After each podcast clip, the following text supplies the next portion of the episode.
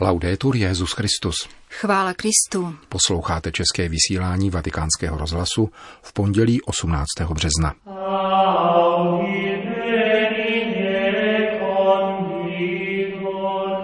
Nezapomínat, že boží slitování je obrovské, kázal papež František při raním šiv kapli domu svaté Marty. Stát má hájit přirozené právo, řekl dnes římský biskup zaměstnancům italského účetního dvora. Charizmata vždycky slouží druhým, připomenul svatý otec zástupcům kamiliánské řeholní rodiny. To jsou hlavní témata našeho dnešního pořadu, kterým provázejí Milan Glázer a Jana Gruberová. Zprávy vatikánského rozhlasu. Vatikán. Nesoudit a odpouštět. Tak se napodobuje milosedenství Boha Otce, kázal papež František při raním šiv kapli domu svaté Marty komentoval dnešní evangelium, ve kterém Ježíš svým učedníkům klade na srdce. Buďte milosrdní, jako je milosrdný váš otec. Nemáli být život pochybený, řekl, je nezbytné napodobovat Boha, putovat před otcovými zraky. Boží milosedenství je něco obrovského. Obrovského. Nezapomínejme na to. Mnozí říkají, dopustil jsem se takových špatností, že jsem si předplatil místo v pekle a nemohu se vrátit zpět. Pomysli na boží slitování. Vzpomeňme na příběh jedné vdovy, která přišla za farářem Arským. Její manžel spáchal sebevraždu skokem z mostu do řeky. S pláčem se spovídala, jsem hříšnice, ubožačka. A můj ubohý manžel je v pekle, protože se zabil a sebevražda je smrtelný hřích. Je tedy v pekle. Svatý farář Arský odpověděl, počkejte paní, vždyť mezi mostem a řekou je boží slitování. Ano, až do konce. Až do konce trvá boží milosedenství. Ježíš dává tři praktické rady, jak se držet ve stopách milosrdenství, pokračoval papež František. První je nesoudit. Je to zvyk, který se vkrádá do našich životů, aniž bychom to postřehli. Neustále. I v samotném začátku rozhovoru. Viděl si, co udělal tamten? Soud nad druhým. Přemýšlejme o tom, kolikrát denně soudíme. Zdá se, že jsme všichni neúspěšnými soudci. Všichni. Vždycky, když se rozhovor začíná nějakou poznámkou o druhém. Podívej se, jakou si udělala plastiku. Je ošklivější, než byla. Druhá Ježíšova rada zní nezavrhovat, abychom nebyli zavrženi, řekl dále svatý otec. A nakonec odpouštět, neboť jakou mírou měříte, takovou se naměří za svám. Velkodušnost, dodal papež František, je hlavní cestou, jak se vyvarovat drbů, ve kterých snadno soudíme, stále zavrhujeme a těžko odpouštíme. Pán učí, dávejte a dostanete. Buďte štědří, když dáváte. Nebuďte skoupí. Velkodušně dávejte chudým a těm, kdo jsou v nouzi. Rozdávejte mnoho. Třeba i radu, úsměv. Vždycky dávat. Dávejte a dostanete. Míru dobrou, natlačenou, natřesenou a vrchovatou.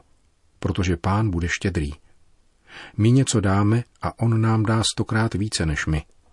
A to je postoj, který obrňuje, abychom nesoudili, nezavrhovali, nýbrž odpouštěli. A důležitá je almužna, ale nejenom ta materiální, nýbrž i duchovní. Stratit čas s druhým, který je v nouzi, navštívit nemocného, usmát se. Kázal papež při raní bohoslužbě v kapli domu svaté Marty. Vatikán. Postní doba je povídce časem duchovního boje, což nás podnicuje, abychom svou službu věcem veřejným nečinili z pouhé setrvačnosti a nepoddávali se nešvarům, s nimiž se kolem sebe setkáváme, řekl dnes papež František zaměstnancům italského účetního dvora. Obdobně jako v jiných zemích s tradicí římského práva tato státní instituce sídlící v Římě vykonává pravomoc v účetních záležitostech. Tento institut Italské republiky stělesňuje tutéž etiku, které podléhá fungování státu, jehož úkolem je hájit a podporovat obecné blaho. Účetní dvůr totiž vykonává nezbytnou službu obecnému dobru, usměrňovanou spravedlností. Obecné blaho zde není jakýsi ideologický či výlučně teoretický koncept, nýbrž skutečnost, provázaná s všestraným rozvojem všech občanů, kterou lze realizovat jedině tehdy, pokud přihlédneme k celistvé důstojnosti člověka. Z toho důvodu je tedy stát se všemi svými složkami povolán k tomu, aby hájil přirozené právo člověka, jehož uznání je podmínkou k existence právního řádu. Dobro člověka, vždy chápaného v jeho vztahovém a komunitním rozměru, má proto tvořit základní měřítko pro všechny orgány a programy v rámci státu. Tentýž princip ovšem platí při moudrém výkonu velice delikátního úřadu soudního účetního, pokračoval římský biskup. Kromě vysoké profesionality a specializovanosti se tu požaduje osobní čestnost, výrazný smysl pro spravedlnost a velkorysá oddanost institucím a společenství. Při výkonu této úlohy může věřící soudce nacházet pomoc ve vztahu k Bohu. Nevěřící soudce se na místo k transcendentnu bude vztahovat k sociálnímu tělu, což má jiný význam, ovšem obnáší tentýž mravní závazek.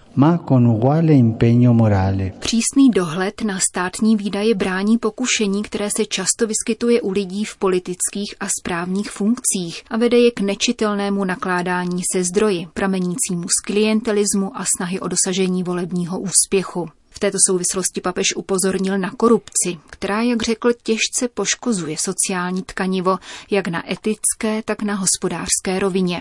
Navzdory iluzi rychlých a snadných výdělků totiž ve skutečnosti všechny ochuzuje a navíc podlamuje důvěru vůči celému systému, jeho průhlednost a věrohodnost. Korupce uráží lidskou důstojnost a tříští veškeré krásné ideály, poznamenal František a poukázal na kontrolní funkci účetních dvorů, které jsou podle jeho mínění platným nástrojem při prevenci ilegality a zneužití politické moci. Jednotliví zaměstnanci státní zprávy by ze své strany měli vnímat stále větší odpovědnost za transparentní a poctivou práci, kterou přispívají k důvěryplnému vztahu mezi občanem a institucemi institucemi, jehož rozklíženost je jedním z nejzávažnějších projevů krize, již prochází demokracie. Rigorózní kontrola výdajů ze strany účetních soudů a na druhé straně korektní a čiré jednání veřejných představitelů mohou zbrzdit zmíněné pokušení, jehož vinou se zdroje spravují neuvážlivě a klientelisticky. Obecné statky jsou hodnotou, kterou je nutné bránit ku prospěchu všech občanů, zejména těch nejchudších, pokud se stát setká s jejich nezodpovědným využitím, je povolán k výkonu nepostradatelného dozorčího úřadu a náležitému postihu protizákonného jednání debitamente i comportamenti illeciti. V závěru Petru v nástupci vyzval soudce účetního dvora, aby v postní době upřeli zrak na Krista, mistra a svědka pravdy a spravedlnosti. Podotkl, že jeho slova jsou nevyčerpatelným pramenem, z něhož vyvěrá inspirace pro všechny lidi, kteří se věnují službě obecnému blahu. Postní doba je povídce časem duchovního boje, doba duchovního závodění. Podněcuje nás to, abychom svůj osobní život a službu věcem veřejným neprožívali nečině a nepoddávali se nešvarům, s nimiž se kolem sebe setkáváme – Ježíš Kristus nás pobízí, abychom zlu vzdorovali otevřeně a šli ke kořenům každého problému. Učí nás, abychom za tento boj osobně platili, nikoli snad kvůli tomu, že bychom bažili pod žádostivém heroismu či netajeném protagonismu, níbrž v pokorné houževnatosti člověka, který pokračuje ve své častokrát skryté práci a odolává vnějším tlakům, které na něj svět neopomíjí vyvíjet. No manca di esercitare. Svěřuji vás svatému Josefovi, spravedlivému muži, a žehnám vaší práci. Loučil se papež František s tisícovkou zaměstnanců italského účetního dvora a jejich rodinných příslušníků, které dnes přijal v aule Pavla VI. Vatikán. Papež František přijal zástupce kameliánské řeholní rodiny, tedy řeholníky, řeholnice, členy sekulárních institutů a laické věřící, kteří se hlásí k odkazu svatého Camila de Lelis. Tento italský kněz, žijící na přelomu 16. a 17. století, po barvitých životních osudech v armádě Benátské republiky, prožil po svém zranění hlubokou konverzi a jelikož pro křehké zdraví nebyl přijat ke kapucínům, založil společenství služebníků nemocných, posléze schválené v roce 1591 jako řád řeholních kleriků, dnes známých pod jménem Kamiliáni. Hlásání Božího království a uzdravování nemocných je úkolem, který pán svěřil celé církvi. Avšak svatému Kamilovi de Lelis a jeho následovníkům dal Bůh zvláštní dar svědčit o Kristově milosrdné lásce k nemocným, řekl papež František ve své promluvě.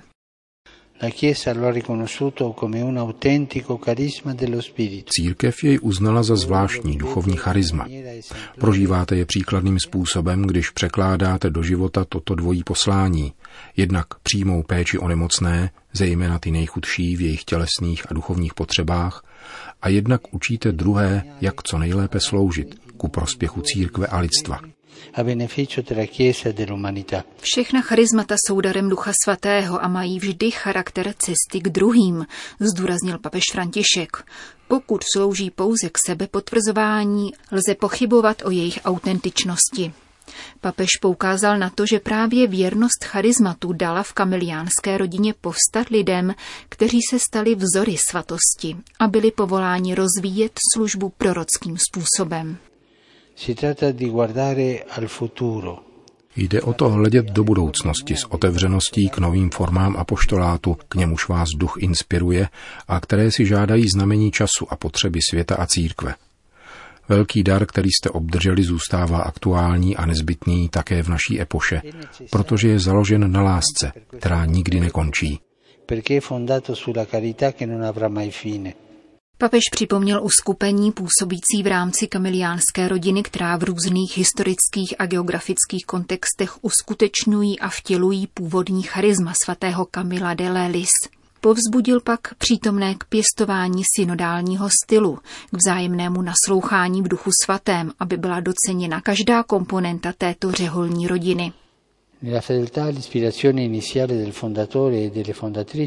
Ve věrnosti počáteční inspiraci zakladatele a zakladatelek a v naslouchání mnoha formám utrpení a bídy dnešního lidstva, tak budete schopni nechat zazářit v novém světle dar, který jste obdrželi.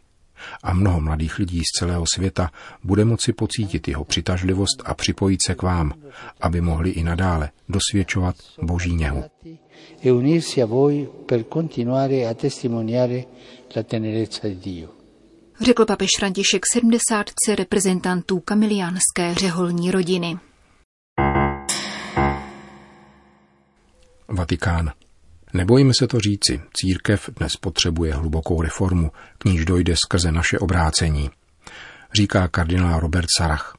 Prefekt Kongregace pro bohoslužbu a svátosti vstoupil do debaty na téma současné krize církve. Nahlíží ji z perspektivy obyčejných věřících a velkých zástupů věrných kněží. Stále další odhalování lidských slabostí v církvi otřásá vírou katolíků a vrhá stín podezření na duchovenstvo. Kardinál Sarach chce navrátit důvěru a pokoj. Nepodávejte se pochybnostem, vytrvejte při učení církve. Buďte vytrvalí v modlitbě. V církvi bude vždy dost světla pro každého, kdo hledá Boha, píše africký kardinál. Současnou krizi však nebere na lehkou váhu. To, co se děje, vnímá ve velmi radikálních kategoriích po vzoru papeže Františka. Skandály, které vycházejí najevo, vidí prismatem Jidášovy zrady. Je to zrada, která se naplňuje dnes, ale připravena a způsobena byla mnoha jinými zradami, méně viditelnými, subtilnějšími, ale rovněž hlubokými. Opustili jsme modlitbu a vrhli jsme se do proudu aktivismu, píše kardinál Sarach. Stydíme se za Ježíše, jeho zjevení a morální učení. Abychom se zablízkli před světem, spochybnili jsme zjevenou pravdu a zbavili jsme morálku jejího významu. Někteří kněží si osobují právo na soukromý život, jiní se posouvají tak daleko, že chtějí mít právo na homosexuální chování. Jádro krize je podle něho především duchovního rázu, je krizí víry. Ďábel nicméně usiluje o to, abychom se snažili řešit krizi výlučně jako problém lidské instituce – Jestli chceš pozvednout církev, padni na kolena, píše prefekt Vatikánské kongregace a zdůrazňuje, že právě modlitba musí být první odpovědí na dnešní situaci. Takovouto krizi totiž nelze překonat lidskými silami.